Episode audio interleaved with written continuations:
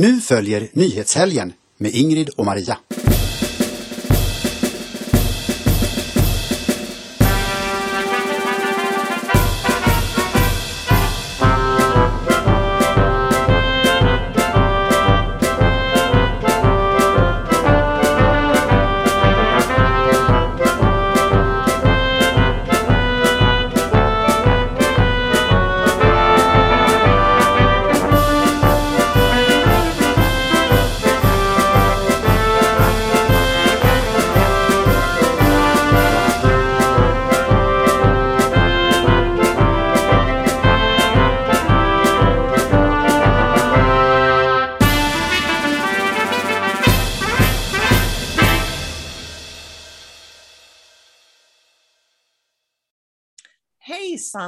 Allesammans! Hjärtligt välkomna ska ni vara till ett nytt avsnitt av Nyhetshelgen. Idag med nummer 158. Jag heter Maria Selander, med mig som alltid min vän och kollega Ingrid Karlqvist. Hallå, hallå! Idag Ingrid har vi ju som huvudrubrik Hatet mot Ebba. Mm. Mm. Detta har ju pågått en längre tid och eh, hela den här Esbjörn-historien som det, jag vet, det har säkert funnits lite innan också, men det var då det verkligen exploderade och man utmålade henne som en fruktansvärd människa. Och nu hur man medvetet har vantolkat det hon sa i den här lördagsintervjun som ledde till att hon blev portad från Ellegalan. Ah, det är så det är sjukt och det är otäckt. Mm. Vad är det med Ebba som framkallar sånt hat från mainstream-journalisterna? Mm. Vi ska försöka bena lite i vad vi tror kan ligga bakom, för det handlar inte bara om saker hon säger, det är, det är något mer som gör att det har ju rent av blivit så, tycker jag, att hon är mer utsatt nu än vad Åkesson är. Ja, det tycker jag också. Mm. De har flyttat över sitt hat mm. på henne istället. Men ja. vi, ska, vi ska försöka bena lite i var, vad, vad det kan bero på och var det kommer ifrån. Sen eh, som andra rubrik har vi då psykopatvarning. Vi använder ordet lite, psykopat lite slarvigt i det här sammanhanget. För den person som vi syftar på det är skådespelaren Johnny Depps exfru Amber Heard som ni säkert vet så pågår det nu en mycket omfattande förtalsrättegång dessa båda emellan. Mm. De skilde sig redan för, eh, vad var det, sex år 2016. sedan. 2016. Mm. Mm. Eh, och det har hänt, och hon antydde då efter skilsmässan att han hade misshandlat henne och det mynnade ut i eh, en, en eh, vad heter det, opinionsartikel i Washington Post där hon utan att namnge honom pekade ut honom som kvinnomisshandlare ja, och Alla visste ju vem hon pratade om och hans karriär dog efter det. Nu tror jag att han är på väg att rädda sin karriär. Det ska vi alldeles strax prata om. Mm, mm, det ska vi göra. Och sen är det ju då den tredje rubriken eh, sosse-misslyckande. Eh, vi tycker att sossarna är ganska misslyckade sådär rent generellt, men de brukar inte själva vara sådär supersugna på att erkänna det. Nej, men för några dagar sedan så höll Magdalena eh, Andersson en presskonferens och eh, vi ska se ett litet klipp därifrån och analysera lite av det hon säger. För att de erkänner att de har misslyckats med, ursäkta mig, integrationen. Mm. Behöver du nysa? Ja. ja. Ja, eh, prosit Ingrid. Eh, det, idag är det den 2 maj minsann och eh, ja, vi kör igång direkt med det första blocket som är då Johnny Depp versus Amber Heard. Och nu är ni ett, ett gäng människor som inte är så intresserade av populärkultur och som tycker varför tar vi upp det? Det har varit samma sak när vi har pratat om Britney Spears och och mm. andra sådana här saker. Men då vill jag bara inleda med att säga att det intressanta med den här rättegången som ju livestreamas eh, mm. in extenso på Johnny Depps begäran. Hon motsatte sig det, men han, hans advokater insisterade på det därför att han ville att allmänheten skulle ta del av precis allt som sades så att ingen sida skulle kunna manipulera det på något sätt efteråt eller att media bara skulle kunna välja ut vissa bitar. Så. Ja. Vad är då det intressanta med detta? Det är inte i första hand att de här två är filmstjärnor och kändisar utan det är att detta är ett nästan shakespearianskt eh, relationsdrama som spelas upp för våra ögon. Och du och jag Ingrid, vi har ju i ganska många år varnat för kvinnor som vi kallar kaninkokerskor. Ja. Och det som har framkommit hittills under den här rättegången har pågått redan ett antal veckor, den ska pågå i sex veckor totalt. Det framgår ganska tydligt att vi här har med en, eh, en psykiskt störd person att göra, Amber Heard. Ja, och det finns en annan väldigt intressant aspekt i detta och det är det här med att man så länge bara har talat om mäns våld mot kvinnor. Så när Amber Heard säger, antyder att Johnny Depp eh, slog henne så, så förutsätter hela världen att det är sant. Mm. I själva verket kan vi nu se att det har varit precis tvärtom. Hon har behandlat honom fruktansvärt illa. Hon har varit våldsam, hon har kastat saker på honom, bland annat kastade hon en vodkaflaska som gjorde att han förlorade en del av en fingertopp. Mm. Eh, och eh, det är, det, nu har inte hennes tur i vittnesbåset kommit än, så vi vet ju inte, det, det blir nog imorgon, eller i alla fall eh, eh, liksom denna vecka. Så vi har ju mest hört liksom Depps version av det hela. Men han framstår som otroligt ärlig och hur kunde han denna upphöjda skådespelare hamna med en sån här kvinna? Ja, därför att det var så han växte upp med en mamma som både psykiskt och fysiskt misshandlade barnen och pappan. Så han, det här är, ja, det här är vant för honom.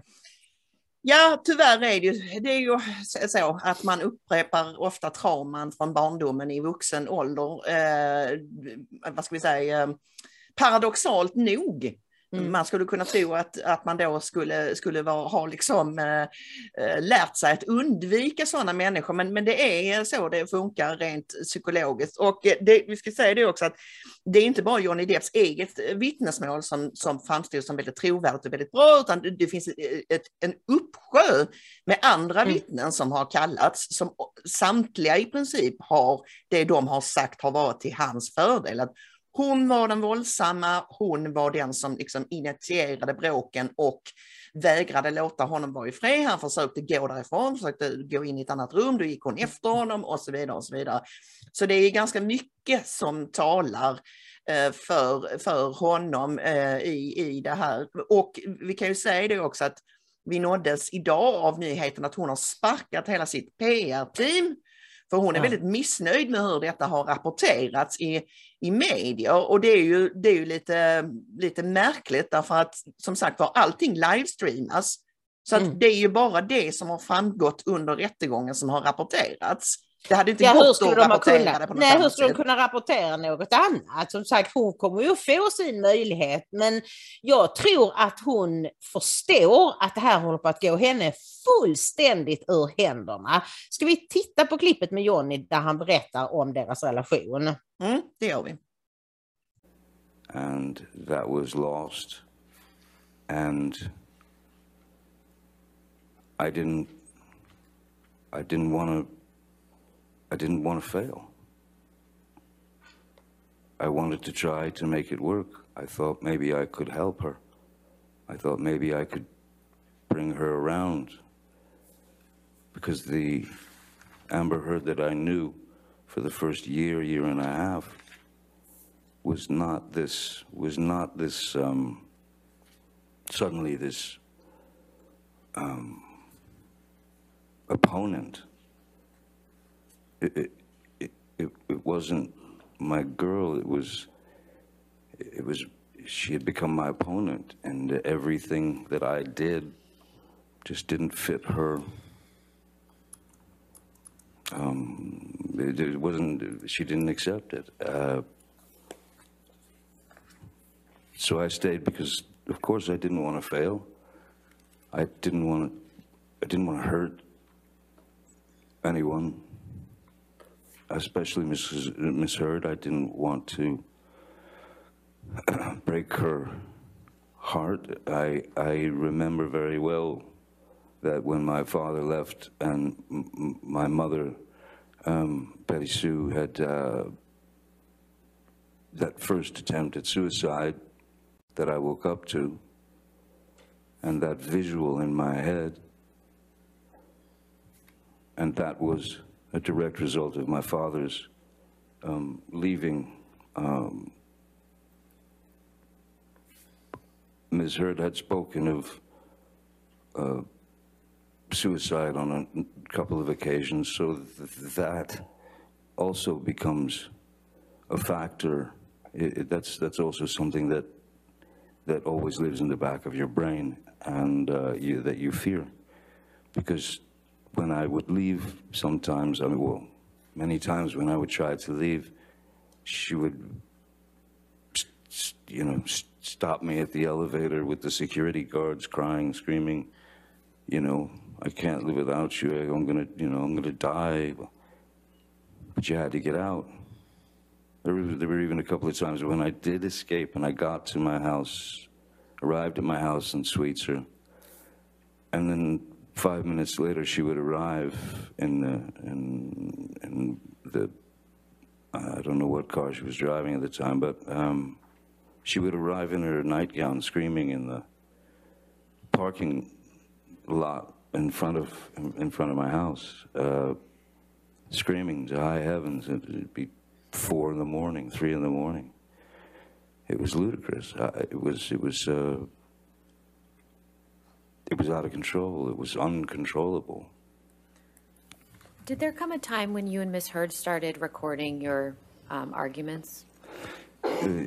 Yes, the the um, in fact it was it was uh, I was I was the first uh, person of the two of us to to uh, record conversations, and it was for this reason.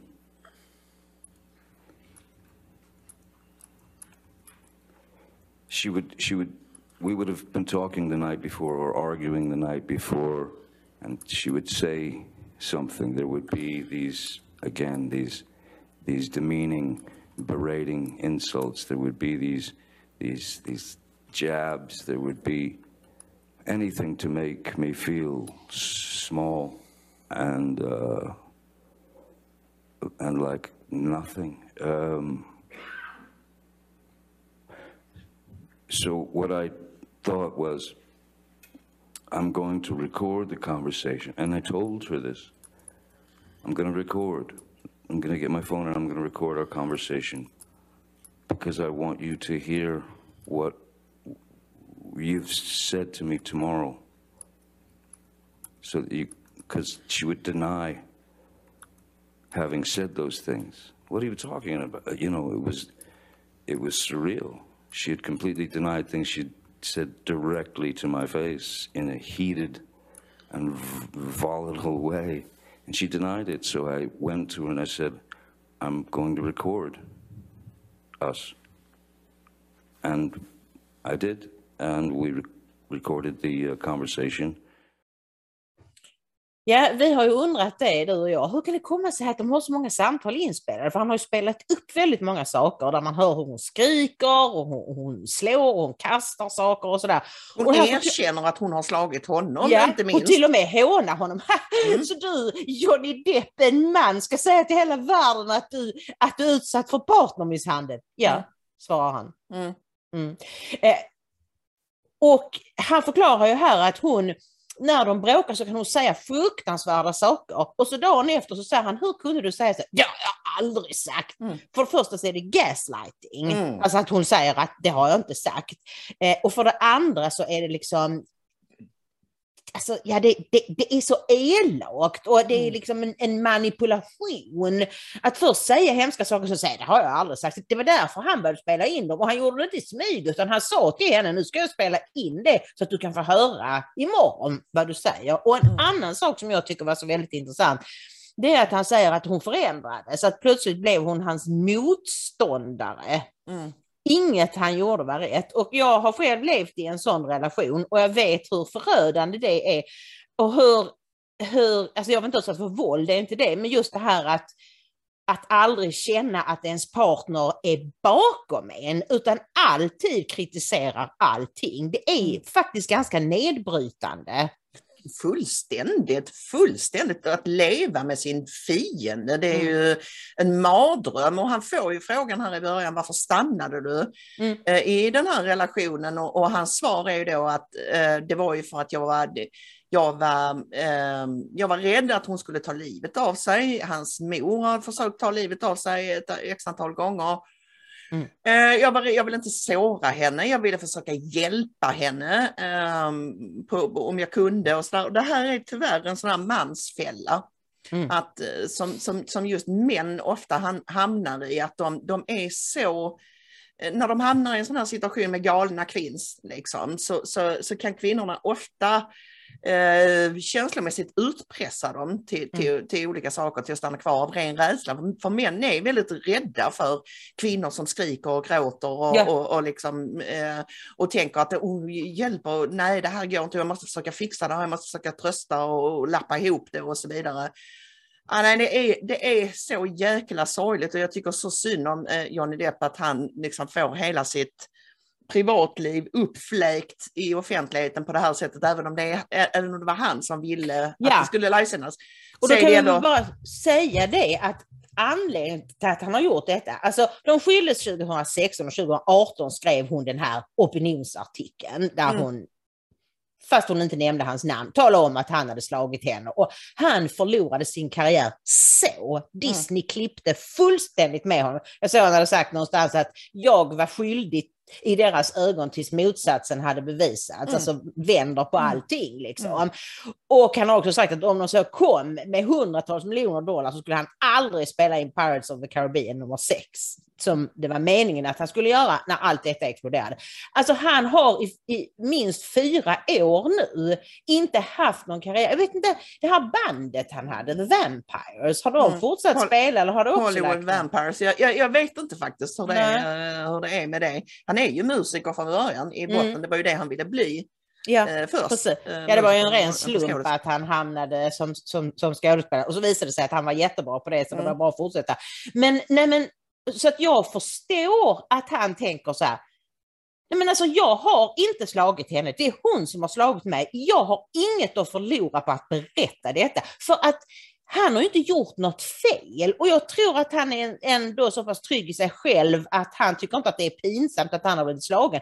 Därför att saken är ju den, de allra flesta män slår ju inte kvinnor, det sitter så djupt i dem. Så även när de själva blir misshandlade så, så slår de inte tillbaka utan försöker bara hålla om eller gå därifrån. Mm. Så Ja. jag tror att han har allt att vinna på detta och just nu har han ju hela publiken på sin sida. Så Mm. får vi se vad som händer när hon ska, ska vittna. Absolut, vi följer detta med eh, förfäran och eh, fascination kan man väl säga. Och som sagt, anledningen till att vi tar upp det, det är just att vi, vi vill att särskilt ni unga killar där ute ska tänka ett varv till när ni möter kvinnor som uppvisar den här typen av personlighetsdrag Ja. som verkar så spännande och de är ofta sexiga och lite mystiska och Betty Blue fanns det en film på 80-talet som, som var dödpopulär om en fullständigt galen fransk kvinna som äh, skar sig och det var så sexigt och häftigt liksom. Det är inte det. Ja. Det finns fullt normala tjejer som är sexiga och häftiga men inte galna. Nej. Så le- leta efter dem är ni snälla. Du, eh, nu går vi framåt mot sossarna erkänner misslyckande. Jag skrattar därför att jag tycker att det är lite roligt att de har tvingats göra det ändå. Ja, och allting är ju tack vare, eller på grund av hur man nu vill se det, tack vare, tycker jag, Rasmus Paludans eh, koranbränningar som ledde till de här korankravallerna. Mm. Eh, och eh, man får ändå säga till Magdalena Anderssons förtjänst att hon, alltså för det första så är hon ju betydligt smartare och mer kunnig och bildad än Stefan Löfven. Mm. Och Och, hon och, har- Ungefär som din katt är också, ja. Ja, ja precis. Och hon, hon försöker inte hela tiden skylla ifrån sig. Alltså, hon tar inte något jätteansvar, men vi ska se ett litet klipp där hon ändå erkänner att de har misslyckats. Och Mm. eh, man kan också Det- lyssna på vad hon säger. Hon säger inte, nej det har kommit rent för många muslimer till Sverige. Nej, det säger hon naturligtvis inte. Men hon säger det fast med andra ord. Att ehm, integrationen har inte lyckats på grund av den stora mängden människor som sökte sig till Sverige. Hon säger inte som flydde till Sverige, som, som, som svenskarna öppnade sina hjärtan för, utan lyssna mellan raderna så är det, är, det Men, kan ja, vara så att det börjar hända något i huvudet där. Försök avkoda kremlologin lite, lite grann här så, så, så häpnar man lite grann. Och notera också att hon faktiskt här får ett par kritiska frågor från Mm. journalister, vilket även det är intressant. Ehm, Och notera broschen hon har på sin kavaj. Vi ska nämna någonting om den sen. Magdalena Andersson, du beskriver ju tillståndet i Sverige idag i väldigt mörka ordalag. Alltså hur kommer det sig, skulle du säga, att man från politiskt håll, både ni och andra regeringar, har låtit det gå så långt? Eh, ja, det är för att vi inte har byggt samhället tillräckligt starkt eh, under den här perioden. Vi har ju haft en, vi har haft en, vår integration har ju inte fungerat tillräckligt bra i förhållande till hur många människor som har sökt sig till Sverige.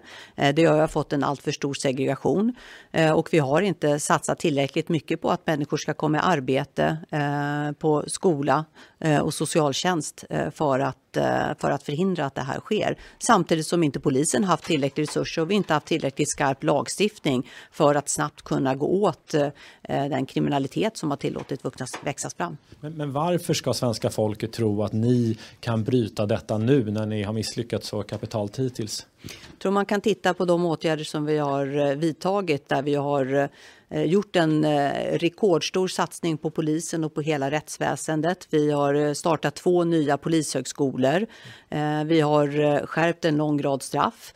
Eh, vi har eh, ökat insatserna för att eh, utrikesfödda ska komma i arbete.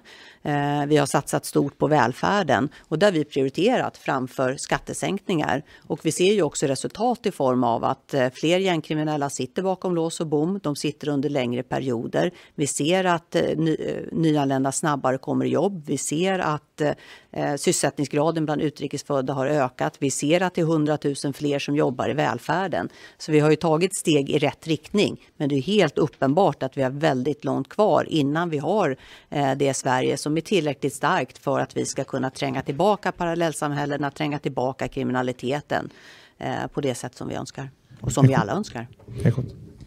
Eh, Jag Isak Krona på Ekot här. Magdalena Andersson, fråga om de här upploppen som var förra helgen. Det var eh, väldigt stora folkmängder, massvis med skadade poliser och personer som gick i tydlig attack mot poliser i flera olika städer dag efter dag. Eh, var du beredd på och förstod du att det här var en del av Sverige idag? Polisen säger ju själva att de är förvånade över, eh, över kraften i de här upploppen. Och det är också så att Paludan ju flera gånger tidigare har gjort sådana här eh, ehm, Eh, manifestationer i Sverige utan att det här har skett. Eh, så att, eh, det gör ju att polisen var inte, så att säga, var inte förberedd på, eller de de har inte mött något liknande tidigare. Och därför är det ju viktigt det som polisen nu gör, att man eh, drar erfarenheter av det som, hette och drar slu- det som hände under påskhelgen, drar slutsatser av det för att eh, vara väl förberedd om något liknande skulle komma igen. Mm. Du pratade om eh, segregationen, att den har gått för långt och att det inte är en quick fix. Eh, vad hade du velat göra för, om du hade varit statsminister för sju och ett halvt år sedan då ni tillträdde för att eh, påbörja någonting redan då? Hade någonting kunnat, någon insats kunnat sättas in mycket tidigare? Eh, vi, eh, vi gjorde ju viktiga saker där. När vi, det var ju ett stort problem att man hade dragit ner så mycket på polisutbildningen. Så att, eh, så att det var ju viktigt att vi snabbt startade de här nya polishögskolorna så att man kan utbilda poliser för att snabbt kunna bygga ut, eh, bygga ut polisen. Eh, vi, vi stramade ju åt migrationslagstiftningen där under hösten 2015 vi har satsat mer på, eh, på att människor ska komma i arbete. Men självklart finns det ju saker som man, eh, självklart finns det saker som man hade kunnat göra snabbare eller kunnat göra, göra mer av. Vi har ju bland annat hade vi förslag på en del skattehöjningar som ju tyvärr stoppades av riksdagen där man hade kunnat använda de resurser till exempel för att utrikesfödda kvinnor eh, ska kunna komma i arbete. Och är det kanske något område där man kan tycka att det är särskilt viktigt att idka, eller finns särskild anledning att idka självkritik är just att vi har alldeles för många utrikesfödda kvinnor som inte eh, har fått göra den resan till eh, jämställdhet som svenska kvinnor gjorde på 50, 60 och 70-talet. Utan att vi har, eh, har kvinnor som lever i Sverige som, som inte är en del av den svenska jämställdheten. Och att det inte har pratats mer om eller vidtagits ytterligare åtgärder kring det. Det tycker jag att eh, det finns all anledning att reflektera kring. Ja, först så sa vi lite om det som var bra hon sa, men nu ska vi prata om det som är dåligt. Det hon inte säger, mm. nämligen att eh, det har kommit alldeles för många människor och alldeles fel människor. Att det vi måste göra nu, alltså den första åtgärden det är ju inte som de pratar om att ja, de ska ta efter det danska förslaget med ungdomskriminalitetsnämnder, aktivitetsplikt för bidragstagare, mer avlyssning, bättre samarbete mellan myndigheter, vistelseförbud för gängkriminella, allt för att motverka segregationen. Då. Det viktigaste är nu stänger vi gränsen för all invandring, arbetskraftsinvandring, flyktinginvandring, anhöriginvandring. Nu måste vi satsa på ett, att få ett minus. Så långt kanske vi inte kunde förvänta oss för henne. Men det viktiga hade ju varit att säga, hon, hon, är ju inne på det, att det har kommit för många och att inte man, vi har hunnit bygga ut samhället till det. Men vilket samhälle kan ta emot två miljoner på 20 år? Och det, det, är också eh, helt häpnadsväckande, hennes eh, sossepatentare där, att det hon skulle gjort om, om hon var eh, hon får frågan om du var statsminister då för sju och ett halvt år sedan när ni tillträdde sossarna. Mm. Vad skulle du gjort annorlunda då? Och då började hon prata om skattehöjningar ja, som ja. de försökte trycka igenom i riksdagen. För det mm. är nämligen ett universalmedel mot precis allting enligt sossarna. Och eh, att eh, är det någon punkt där man kan vara självkritisk så är det att man inte har lyckats få fler utrikesfödda kvinnor i arbete. Och det säger ju mig att Magdalena Andersson eh, har en grundmurad oförståelse för problemets natur, mm. nämligen att eh, för det första så har vi väldigt mycket människor i Sverige som är oanställningsbara mm. på grund av liksom låg eh, utbildning och lite annat som gör att de inte är lämpliga, på, de är inte attraktiva på den svenska arbetsmarknaden. Nej, kan inte ens och, prata svenska. Eh, nej, precis, och, och har begränsade möjligheter att lära sig saker mm. också av mm. Eh, ja, jag, ska säga, jag säger det rakt ja, begåvning, begåvningsskäl. Ja, det. Det, det, det, är väl en, det är väl vedertaget vid det här laget att IQ ser olika ut i olika delar av världen, så är det bara. Och ja, man kan höja den i någon mån, men det är ganska begränsat. Ja, det är mycket begränsat. Det är ungefär som med sångröst eller bollsinne eller vad mm. ni vill. Alla, alla begåvningar ni kan tänka er man kan träna upp dem till en viss gräns eller i begränsad utsträckning, men det, det krävs talang, begåvning. Att man, mm. Mm. Så, så dels har vi det, det problemet och sen börjar man prata om då, det här med precis, ut, utrikesfödda kvinnor. Um, förstår Magdalena Andersson att de inte, de, det är för dem helt väsensfrämmande Mm. Att förvärvsarbeta, de vill inte det och framförallt så vill inte deras familj det. Patriarkerna och de som styr tycker att det är en rena rama förolämpning att deras kvinnor skulle jobba. Ja, de ska vara hemma och ta hand om barnen och hemmet och männen. Alltså, så jag menar, det, det är så fjantigt och då, det, där ligger också det här att vi har varit dåliga på det. Det är alltid vårt fel. Istället för att se vad är det med de här människorna? Var det så, var det så smart av oss att ta hit de här människorna som, som har en sån fullständigt annorlunda kultur och uppfattning om hur livet ska levas. Mm, mm. Men det, dit har vi långt kvar. Mm. Och jag bad ju då fåglarna kolla med Sveavägen 68 och hur, hur pass nervösa de är och vad tänker de göra liksom och sådär. Ja, då är svaret att de vet inte riktigt vad de ska göra. De, de, de använder samma gamla verktyg som man har gjort innan, du vet. Eh, Fritidsgårdar, hårdare straff, arbete som väger ut ur kriminalitet, bättre samarbete mellan myndigheter. Det intressanta fick veta att statsministern pressar Morgan Johansson att komma ut med ett färdigt handlingsprogram före valet. Ja, Okej, får okej. vi se det. Och eh, tills detta så kommer partifloskelmaskinen att jobba vidare. Mm. Och så var det det här med broschen Ingrid som hon har då på sitt eh, kavajslag där. Eller Ja. på sin... Vad- Alltså, den var ju väldigt eh, synlig. Liksom. Och jag menar, tidigare så har de haft de här små blågula flaggorna. Mm. Och jag, det, så fort jag började titta på det, så här, vad är det för en brosch? Jag ser ju att det är de tre kronorna. Och Mm. frågade fåglarna också, vad är det här? Det ser nästan ut som en utmärkelse. Är det det eller är det någonting man köper själv? Nej, det är någonting man köper själv. Ja. Eh, men hon, hon har den på sig för att hon vill visa stöd för det svenska försvaret och kanske även signalera att det finns nationalism på högsta nivå inom sossepartiet. Ja, vi har ju sett henne nu i, ja, att hon har liksom träffat militären och sådär i och med det här med NATO och grejerna och så. så att, och möjligtvis kommer vi få se det, sådana här eh, tre kronor broscher även på andra ministrar framöver. Håll utkik efter Mm. det. Mycket, mycket, mycket intressant.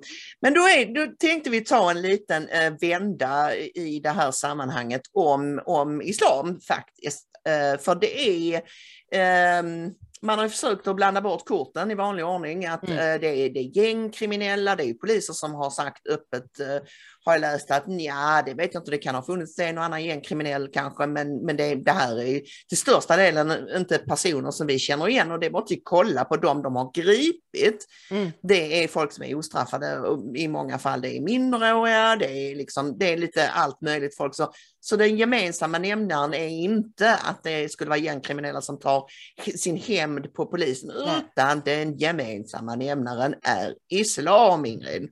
Ja, och eh, är det någon som Magdalena Andersson borde ringa upp och be att få en, en eh, enskild föreläsning av så är det en kille vi ska titta på nu som heter eh, eh, Omid Pash, Han har eh, eh, iransk bakgrund och har konverterat till kristendom och han jobbar på det här eh, Clapham institutet som gör väldigt intressanta rapporter. Och här i, alltså jag, tycker ni ska se hela denna intervjun för det är så mycket intressant han berättar.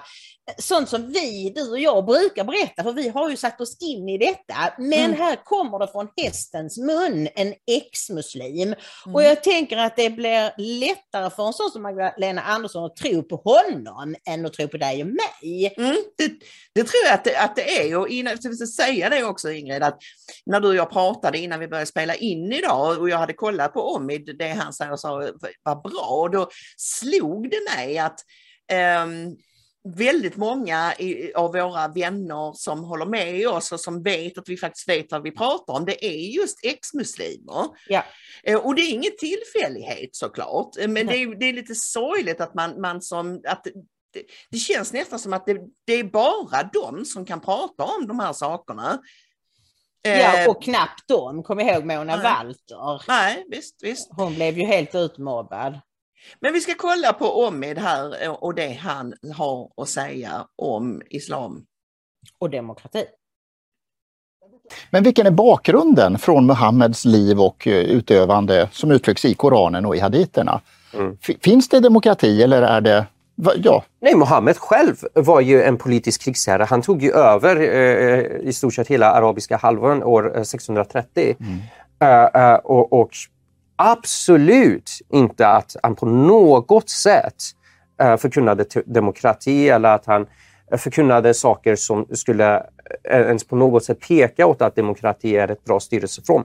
Utan vad man ser genom hela Koranen upprepande gånger är att muslimer ska lyda Allahjat och Allah ska styra över allting. in, inte bara det personliga livet utan också eh, samhället i övrigt. Um, och, och det, det är väldigt intressant, det finns i sura 49 av Koranen, förresten sura betyder kapitel. Så när jag säger sura 49, jag menar kapitel 49. I sura 49, vers 15 av Koranen, så står det till och med att om en muslim skulle tvivla på vad Allah säger, eller vad Muhammed säger, då är den personen ingen rättrogen muslim ens. Man får inte ens tvivla på det. Så det vill säga, eh, en, islam betyder underkastelse. Allt ska underkasta sig Allah och Allahs styre. Och då, då finns det inget utrymme för demokrati. För demokrati är ju att människorna styr. Människorna bestämmer, inte Allah. Eh, eh, och det funkar inte. Det, det är, så in, det, inom islam finns inget utrymme för demokrati. Utan det, allt Allah säger, det ska styra samhället. Eh, och eh, då kan ju inte majoritetens åsikt styra. Och här ligger en motsägelse därför att många muslimska länder har ju större eller mindre inslag av demokrati och försöker utvecklas i en slags modernistisk riktning. Eh, Men, men då möter man ofta på motstånd från mer fundamentalistiska, om vi använder det uttrycket, grupper. För- Menar de att det här stämmer inte? Det går inte att ha ett sant muslimskt samhälle och samtidigt ha demokrati? Mm, precis. Vad man, vad man ser väldigt mycket i vissa muslimska länder, men även i västvärlden och i, i icke-muslimska länder, är just det här äh, att eh, när det kommer muslimer som blir mer moderna, mer liberala i sin tolkning av islam och menar på att väl, vi måste ju anpassa oss till ett system vi uppenbarligen ser fungera, nämligen demokra- den demokratiska systemet vi ser i västvärlden. Då ser vi samtidigt antalet radikala muslimer, fundamentalister, öka också. Som ett gensvar till det här. Alltså de många muslimer reagerar mot att fler och fler muslimer blir liberala. Så de här muslimerna blir mer och mer radikaliserade och starka i sin tro och menar väldigt klart och tydligt att nej, det, det går inte. Det är fullständigt omöjligt. Man kan, man, man kan, vi, eh, islam tillåter inte oss att eh, förespråka demokrati, yttrandefrihet, religionsfrihet och sånt. Eh, absolut inte. Mohammed var solklar i, i, i den här frågan. Exempelvis den jag nämnde med, med religionsfrihet, att avfällingar bör avrättas. Om man lämnar islam ska man avrättas. Det går inte att säga nej, nej, vi vill förespråka religionsfrihet så alla kan ha den religionen de vill ha då är, Mohammed, då är Mohammed inte mänsklighetens förebild. Eh, upprepande gånger säger Koranen att muslimer måste lyda Mohammed i allt om de ska vara riktiga muslimer. Det är sura 4, vers 65, sura 4, vers 80. Väldigt, väldigt tydligt och klart. Man måste lyda Mohammed om man ska vara en riktig muslim. Så är det, man kan inte cherry-picka som det heter inom eh, islam, utan du måste, om du vill vara rättrogen, eh, underkasta dig. Och eh, en, en jäkligt intressant grej som han säger här, det är ju det att varje gång det dyker upp muslimer som, för, som vill vara mer re- reformerta eller moderna eller demokratiskt sinnade, så kommer den här islamistgruppen eller vad vi nu ska kalla dem, alltså de mer radikala och som en motreaktion så stärks de och försöker förtrycka. Jag, jag, jag fattar liksom inte hur, hur detta kan vara svårt för människor att förstå att, att, att vi inte, vi gör inte, vi gör ingen en tjänst genom att stödja de här förtryckande krafterna. Det finns människor som, även, även muslimer, aktiva muslimer som försöker, jag tänker på Imam of Peace, det vet, och Mm. sådana människor, som försöker hitta ett annat budskap, ett annat sätt och bla bla bla. Ja, men- och, Det är ju nästan omöjligt Maria. Alltså Jag för vet oss kristna är det ju enkelt därför att Bibeln är så full av, jag menar det är en självklarhet att du tvivlar. Mm. Du, du ska överkomma tvivlet, men vi Mm. är alla människor, det är klart vi tvivlar. Mm. Men, men något sånt finns ju inte inom islam. Det finns ju ingen uppmaning att tänka själv, du ska lyda blint, du ska underkasta dig. Mm. Så i och med när du försöker reformera eller modernisera så går du emot det absolut viktigaste inom islam, underkastelsen. Och då rasar allt sammans. Och det är ju det de radikala vet, att här gäller det att piska på. För Mm. Släpper vi minsta lilla på förlåten och tänker ja men då rasar det. Och det kan de inte tillåta, därför att de har byggt hela sin tillvaro på att Allah har, Mm. han vet allt. Mm. Och ingen, ingen åtskillnad mellan sekulärt och andligt och allt det här liksom. Det är det, det, är det man måste, måste begripa. Det, det går inte att separera det på samma sätt som, som man kan inom, inom andra eh, eh religioner. Men eh, mycket, mycket bra eh, uttryckt här kring, kring varför vi liksom inte kan mm, räkna med och jag tyckte intervjuaren sa, eh, eh, han uttryckte det lite lustigt att han sa att ja det finns ju muslimska länder där man har demokrati. Finns det verkligen det? Ja, han, menade, han sa väl något i stil med att man, där man försöker att man har lite demokratiska inslag i olika Mm. hög grad. Mm. Alltså jag menar Turkiet, de har ju val. Mm. Jo, och Turkiet är ju ofta det landet som man lyfter fram och även Indonesien tror jag i någon mån. Va? Ja. Eh, Men jag menar det är ju inte demokratier i den förståelsen som vi har av ordet. Jag vet inte hur det är i Marocko som du ju känner till ganska väl.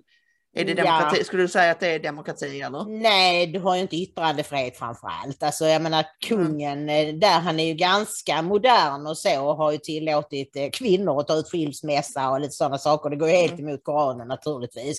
Mm. Men du I får ju kraft inte... av att han är ättling till Muhammed, eller hur? Ja, ja Mm. precis. Men du Ja. har ju inte yttrandefrihet. Du kan inte börja kritisera kungen eller liksom kräva Mm. att du ska få köpa biblar i, i bokhandeln och så. Nej, där går ju gränsen. Liksom. Ja, att, eh. Men det finns ju de som har vissa inslag. Men då kan man säga så här, hur kunde politikerna låta minst två miljoner muslimer flytta till vårt land när de har en ideologi som är totalt oförenlig med demokrati. Mm. Och när vi ser genom världshistorien att alla länder som har blivit islamiserade, det har gått till på precis samma sätt som muslimlistan som vi drog i fredags. Har ni inte sett det programmet så absolut gör det, för den där listan är otroligt viktig. Mm. Nej, jag, jag tror att det är någon slags eh, hybris, eh, du vet, eh, Titanic-nationalism, övertro på att vårt system är så himla bra och det gäller hela västvärlden, inte bara Sverige. Men liksom att vem skulle inte vilja ha det så? Så fort folk Mm. upptäcker åh, hur fantastiskt allting är med det, det, det finns ingen, man kan inte föreställa sig att någon inte skulle vilja ha det. När de väl förstår hur bra det är så kommer alla tycka ja, hurra liksom. Och så förstår man inte då att nej men alltså Mm. eh, Ja, visst, men- opinionsmätning efter opinionsmätning visar att muslimer naturligtvis för det är de skyldiga att tycka i mycket stor utsträckning vill ha sharia. Ja, ja, ja, visst. Men man kan ju säga så här Maria, att ehm, det kanske man kunde sagt 1975 Mm. när man tog det här mångkultursbeslutet. Men jag menar, nu vet de ju hur det ser ut. Även om de sticker huvudet i sanden så måste de ju ha underrättelseinformation. Och, och, jag menar, de kan ju inte vara totalt men det är ju det att nu har de ju sitt in sig med alla dessa muslimska röster. Men jag, jag slogs av tanken idag att just nu har faktiskt de svenska sossarna ett gyllene tillfälle att göra en dansk kovändning. Alltså så som de danska sossarna gjorde. Att bara ta över, de tog bara över Dansk Folkepartis partiprogram och de blev plötsligt nationalister. Och nu får det vara slut och nu ska de ut och nu ska det bli stopp och så. Va? Mm. Egentligen har sossarna, om de skulle våga det så har de ett gyllene tillfälle. För jag tror de har börjat förstå att de kommer att tappa röster till nyans. Mm. Och då är plötsligt inte islam så himla kul längre. Om inte det är, då, alltså sossarna själva får rösterna. Så man, du vet sossarna är luriga. De kan, Mm. de kan göra vad Det som de. helst om de tror att det håller dem kvar vid makten. Så att, eh, ja. Vi får se Ingrid, vi får se. Ska vi gå vidare? Ja, det får vi göra. Vi Mm. hinner inte prata om att Rasmus har blivit bortjagad från Uppsala. Nej, utan vi tar en liten sväng om Ukraina-kriget. Det är ju ett tag sedan vi pratade om det. Men jag vill ändå rapportera att nu i helgen så har faktiskt en del människor eh, eh, tagit sig ut ifrån det här stålverket i eh, Mariupol, Azovstal. Och det har gått så mycket rykten, vi vet inte det, men det finns en, ett antal soldater där nere, kanske flera tusen, det vet vi inte. Och så finns det civila, men vi visste inte om det var deras familjer, soldaternas familjer, eller om det var gisslan, eller om det var vanliga medborgare som, som hade gömt sig där. Ryssarna har ju gång på gång erbjudit att de ska få komma upp, att det ska vara du vet, ehm, humanitära korridorer och framför allt de civila. Vi vet också att Zelensky och hans regering har gett order till soldaterna där nere att inte ge upp. De får absolut inte ge upp. Eh, och eh, man hade kunnat tänka sig att de kanske hållit de här civila som gisslan där nere. Nåväl, eh, ryssarna hade då planerat för att kanske upp mot tusen personer skulle komma upp i helgen. Eh, men det blev inte mer än 126 personer. Och av dessa 126, alltså du, du vet den här Paasikivi, den här svenska översten eller vad han nu är för något, löjtnant, nej jag vet inte, någonting är han. Mm. Någon militär som är liksom expert i SVT och Expressen och överallt och fåglarna är rasande på honom och tycker att han, han, har, han har bara fel om allting hela tiden. Mm.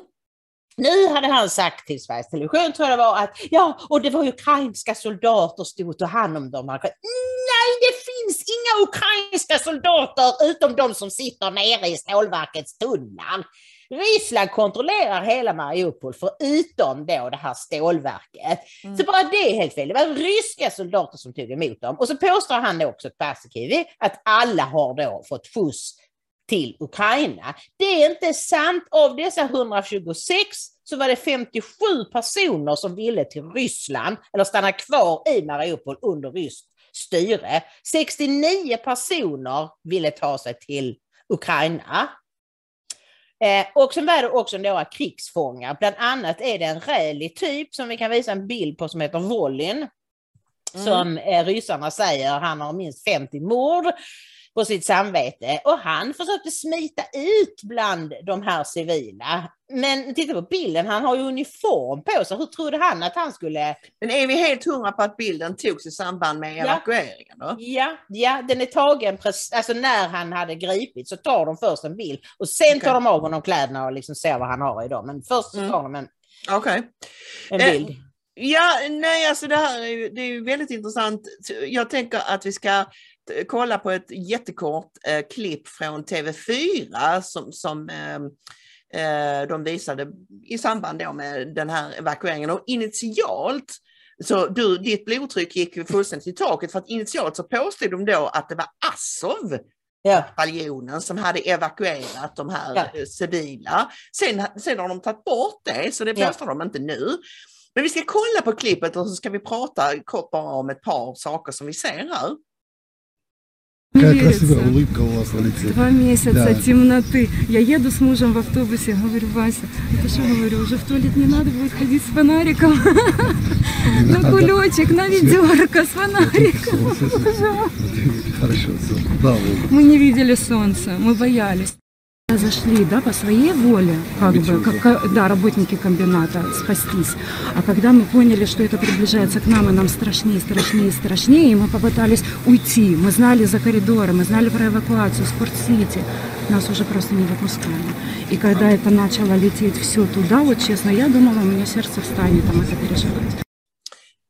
Ja, alltså eh, det ena är ju Ingrid att den här eh, kvinnan pratar om att eh, det, det pratades om humanitära korridorer och så vidare och vi hade få, hoppats att vi skulle kunna ta oss ut men vi blev inte utsläppta säger hon ju faktiskt. Just det. Vem är det som inte har släppt ut dem? Jo, de ukrainska soldaterna, framförallt Azov-bataljonen som är där nere och i, vägrade släppa ut de civila. De hade också skrämt dem genom att säga att de kommer att skjuta er. Om ni går ut så kommer ryssarna att stå där och skjuta ner er. Mm. Och det andra är då att de här soldaterna, kan inte, det går inte att se jättetydligt vilken, vad det är för typ av uniformer de har, men de har sådana vita Mm. armband. Runt, Armbindlar. armbindlar. Och Mm. det brukar betyda att man är ryss, antingen ryssvänlig Mm. eller att det är ryska soldater. Ja, ja, det är klart det är ryska soldater. Så var de har fått det här ifrån att Azov skulle ha lotsat ut de här människorna, det fattar jag inte riktigt hur de överhuvudtaget kan ha fått till någonting sånt. Men okej, lå- låt, oss, låt oss hoppas att de här eh, arma civila, att, att, att alla kommer att kunna ta sig ut. Det är ju, Vi får väl se vad de säger, hur många det är. Det vet vi ju fortfarande inte och det kanske inte de heller vet för det är så stort det här området. Det är, det är flera kilometer tunnlar ju så att de har kanske ingen aning om hur, var de andra finns. Liksom. Nej, och anled anledningen till det har vi väl nämnt tidigare, anledningen till att eh, ryssarna valde att inte gå in är just det här att det är massa tunnlar och det är väldigt knepigt, alltså risken för, för blodbad Mm. skulle vara eh, helt överhängande på både ryska soldater, på civila och på alla möjliga. Om de Ja, och ryssarna behöver ju inte göra någonting, de kan ju bara svälta ut dem. Det är ju tråkigt med de civila, men vad ska ryssarna Mm. göra mer än att erbjuda evakuering? Mm. Nej, eh, vi eh, håller verkligen tum tummarna för att det inte blir någon mer blodspillan där. Men nu är det hög tid Ingrid för att komma in på huvudblocket som är Ebba-hatet. Ja. Vad, vad har hänt om vi börjar där? Ja, det var ju då att eh, i helgen här så kom det ut en bild som vi också ser på Daniels bild på eh, eh, Ebba Busch i en väldigt tjusig klänning av en ukrainsk designer. Och det skulle vara en hyllning eh, till landet och för att de kämpar så tappert. Det måste ju alla svenska politiker säga, Mm. eh, oavsett om de tycker det eller inte. Och- Hon la själv upp den på sin Instagram, de här bilderna. Ja. Ja, precis. Och, Mm. och, och även viftade med liksom flaggan, den blågula, dock inte den svenska utan den ukrainska. Och det kan man tycka vad man vill om, men det, var en väldigt tjusig bild och hon är ju väldigt tjusig. Och Mm. så skulle hon då gå på Elgalan på kvällen iför denna kreation. Nej, då får hon veta att hon är portad. Hon är inte välkommen på galan. Eh, varför det? Jo, då använder de det här citatet, det här väldigt vantolkade citatet om att hon uppmanade poliserna att skjuta rakt in i folkmassor. Det var inte alls det hon sa, men så valde L-redaktionen att tolka det och bestämde att hon inte fick komma. Ja, du och jag hade ju den här, eh, ett klipp från den här intervjun väldigt snabbt, alltså samma, samma dag som det publicerades. Det, det var väl Mm. förra fredagen? Måste Ja, det var det nog. Alltså för en vecka sedan. Eh, och då kommer jag ihåg att jag sa i programmet, åh vad skit de kommer att få för detta. Jag fattade direkt att det här kommer att ta hus i HE alltså. Mm. Och de kommer att vantolka henne deluxe. Och det har det ju också gjorts. Men det här måste ju vara någon slags Alltså det här är ju så knäppt så det liknar ingenting. L-redaktionen då går ut och menar på att vi tar avstånd från våld och, och, och vad det nu är. Okej, de, de, de menar alltså att Eb- Ebba Busch förespråkar våld av olika slag. Det Ebba sa var ju liksom att varför har vi hundra skadade poliser istället för hundra skadade islamister eller någonting sånt där och varför Ja. sköts det inte skarpt? Ja. Och det var en, har då vantolkats deluxe. Men det, det, det är ju liksom sin sak och att, att det används som ett politiskt slagträ. Men en sån här grej som Elgalan som är en svensk modegala Mm. eh, och som väl är till för att på olika sätt lyfta svensk modeindustri antar jag. Och, och liksom Mm. så här, Och design. Dessa, exakt. Då har du ju fått rent skrattretande proportioner och här förstod man att det låg en hund begraven med en gång. För att jag menar att Morgan Johansson går ut och säger att Ebba Busch är galen och Mm. du vet, han är hennes politiska motståndare så visst, låt, låt gå för det. Men vad handlar det här om då? Ja, det, mm, det, det handlar ju helt uppenbart om någonting mycket mer än det hon sa. Absolut. Och i det här fallet, det är folk som har lagt ut bilder på den här mångfaldsredaktionen på L. Det är bara svenska kvinnor som jobbar där. Mm. Jag tror att det här handlar om att kvinnor inte står ut med att se supersnygga, supersmarta andra kvinnor. Mm. Kvinnor har någon slags här märklig grej att vi ska alla gå i armkrok framåt. Eh, istället för att, alltså kvinnor har aldrig uppmuntrat de kvinnor som slog sig fram på männens premisser. Jag- jag var själv en av Kvällspostens första kvinnliga chefer och den första kvinnan i redaktionsledningen. Blev jag uppskattad av mina kvinnliga kollegor? Definitivt inte! Jag blev utsatt för bakhåll och eh, vad heter det, mm, eh, ryktesspridning och sånt. Bakdanteri, Ingrid. Ja, Heter det. Ja. Nej, men ja, ja, ja, precis. Och du, du liksom Ebba verkar, har ju ehm, den egenskapen att ni framstår som väldigt självsäkra. Och förutom att ni båda är snygga och smarta eh, vilket kan reta väldigt många, så tror jag att det här med självförtroende är, är någonting som, som liksom verkligen får framförallt andra kvinnor, för det är, det är mest det vi pratar om, Ja, ja. från andra kvinnor.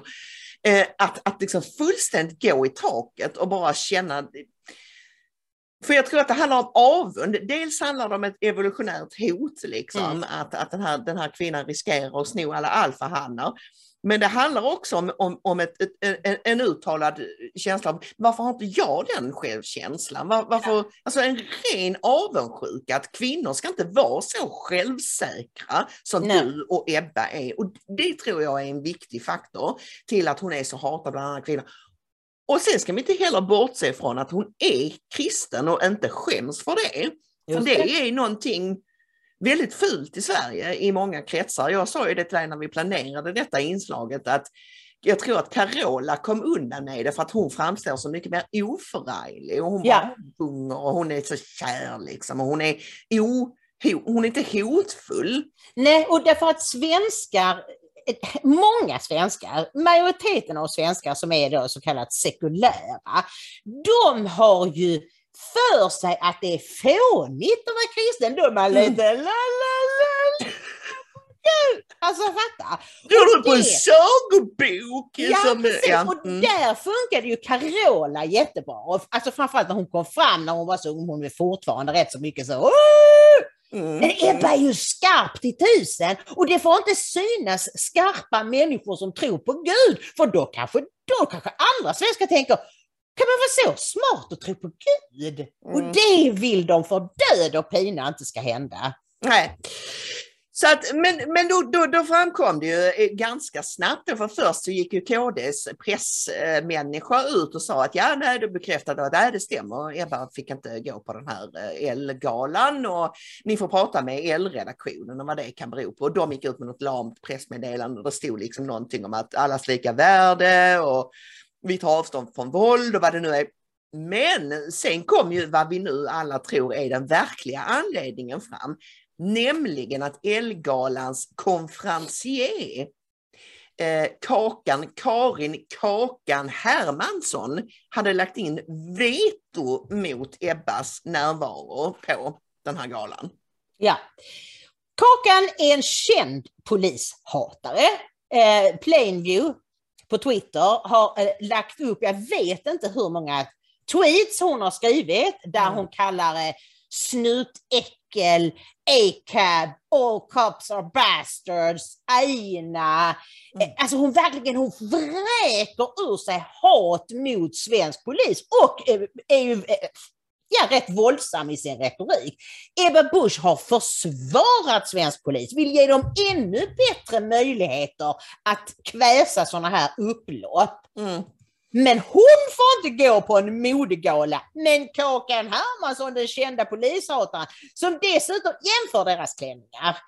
Kan du inte lägga upp här nu när, du liksom redigerar detta sen? Ja. Ebba på den ena sidan i sin mycket stiliga designerklänning och Kakan i en klänning som ser ut som om den är genomskinlig så att man ser hennes nakna kropp. Men i själva verket är det ju en klänning som är sydd på det sättet. Alltså det är bilder, det är inte hennes bröst, vilket många killar tydligen Ja, det var ju så fruktansvärt roligt. Ja, det var ju jätteroligt hur alla killar på Twitter direkt trodde att wow, men hon har ändå då schyssta rattar liksom. Mm. Ja, men det är, inte- det, är, det är klänningen som ser ut så liksom, så ni behöver inte bli allt Men det är så vulgärt! Alltså oavsett att det inte är att du ser hennes egen kropp så är det ju bara, det är ju vulgärt. Vad har Mm. det på en modegala att göra? Hur kan hon få företräde framför Ebba Busch? Denna patetiska, eh, våldsförhärligande galning. Mm.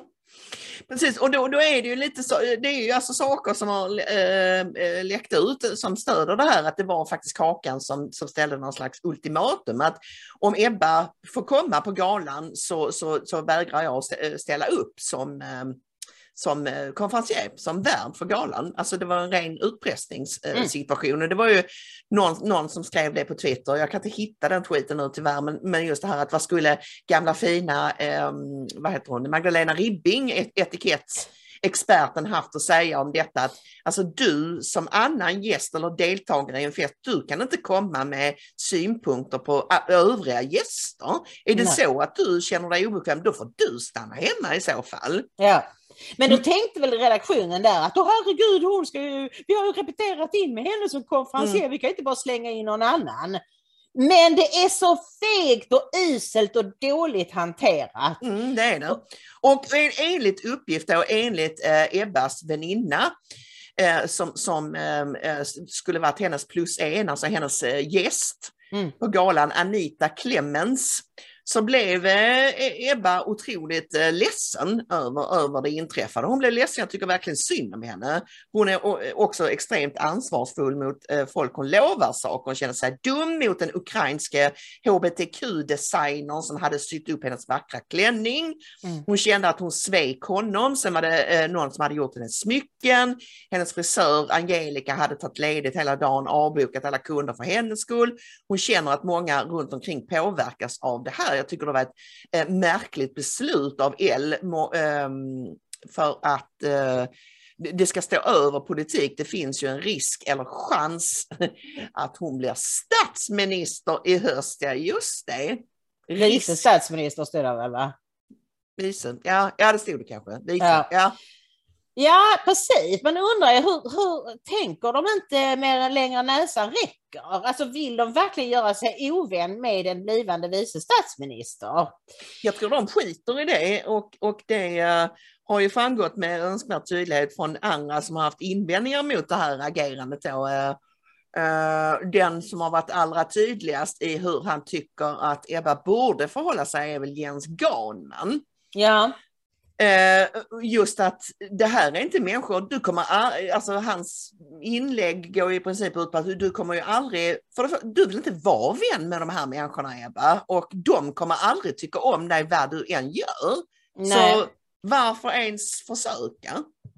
Ja, jag förstår precis hans resonemang, men jag tror att hon tänker så att här hade hon ett tillfälle att hjälpa den här ukrainska designern, eh, att liksom komma skitsnygg i den här klänningen, massor med bilder, kommer ut i alla veckotidningar och han hade fått uppmärksamhet. Och även smyckedesignern och frisören och väninnan då som skulle vara hennes plus en. Hon, hon upplever naturligtvis att hon har svikit alla dem. Och jag menar, man kan ju man kan tacka nej till allt sånt, men då har man inte den möjligheten att visa upp en designers klänning eller så. Nej, Nej men jag, jag, jag, tror också att det är så här att ehm, kanske att Ebba måste fatta att hon inte är i poppisgänget längre. Mm. Om du förstår vad jag menar, ungefär Mm. som du fick göra, du som alltid var så populär i skolan, Ingrid hade femma i betyg i alla ämnen och det var ju en omställning för, för dig till skillnad från för, för mig som var, har varit mobbad hela min Mm. skolgång och, och van vid att vara outsider. Då Ja. har man hårdare hud och då är man, då utgår man ifrån att i alla sammanhang så kommer jag vara outsider. Jag kommer att vara Mm. liksom den, den konstiga och jag skiter i det. Ja. Men det är en omställning om man har varit poppis-tjejen. Mm. Eller hur? Det var det ju Ja, för dig ja. också. Alltså, Ja men absolut, absolut. Det, det enda som gjorde att jag, det är ju min envishet och att jag alltid har haft den där driften i mig att gå emot strömmen. Mm. Men med ett leende och så som man ändå blir omtyckt och sådär. Men, men jag har Mm. aldrig gett mig. Så när det har varit saker jag har brunnit för så har jag alltid liksom hållit ut och bara vidhållit min åsikt och sådär. Men visst, nej, men jag tror som du att hon måste, det här är en lektion som hon måste ta till sig. Mm. Eh, för att eh, jag tror hon är väldigt tuff. Eh, Mm, det tror jag också. jag tror hon Mm. måste börja sålla och börja förstå och kanske liksom fråga sig själv, hur, kan, hur, hur har jag nu hamnat i Jimmy Åkessons situation? Mhm, mm. Ja, men, men om du själv tänker tillbaka på din, hur du tog steget över liksom från Mm. att bli, för du blev ju väldigt ledsen i början av vår Mm. dissidentkarriär om man säger Mm. så. Då, då skulle du skriva kolumner i Barometern och sådana grejer, alltså ena foten kvar i MSM-lägret så att säga. Och det gjorde ju mycket mer ont i början innan Ja. du fullt ut bara sa Ja, Fuck you people, okej, ni vill inte ha mig, då vill inte jag ha med er att göra heller. nej.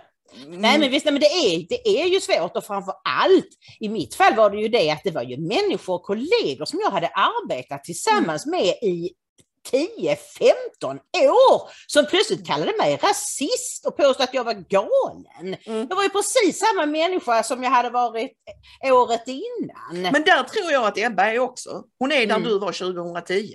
Ja. Mm. Så att, eh, men med, med, med lite tur så, så finner hon sig snabbt och eh, gillar läget och fortsätter vara tuff och på den inslagna vägen. Och Ex, kanske, det är ju det hon måste göra. Alltså hon får absolut inte göra misstaget att börja fjäska nu för L-redaktionen eller eh, Lena Melin skriver spydigt om när man är Ebba Busch och tror att man alltid har rätt och så. Nej, håll nu fast vid detta. Och Plainview, som vi nämnde innan, han skrev på Twitter så här, I'm calling it. KD blir årets skräll i valet i förhållande till hur svaga de var i fjol. 6% garanterade, förmodligen 7,5. Fortsätter Ebba på den senaste tidens spår av hakutstick och drevhantering så kanske vi till och med kan se 8-9 procent.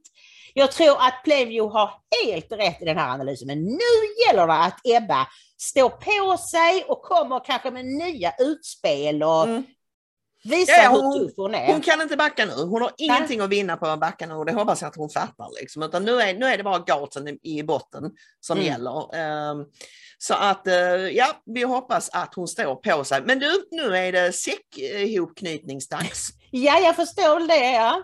Ja. Vad vill vi eh, lämna alla kära lyssnare och tittare med för budskap idag då?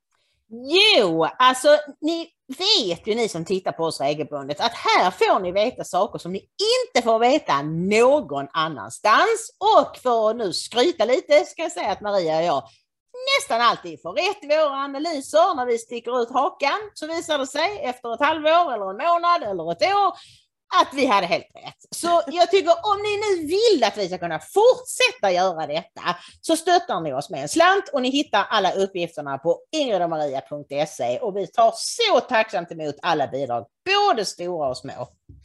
Det gör vi. Vi hoppas nu att ni får en underbar vecka allihopa och vi hörs och ses ju som vanligt på fredag med nyhetsveckan. Fram till dess ta hand om er och Gud välsigne er. Gud välsigne er.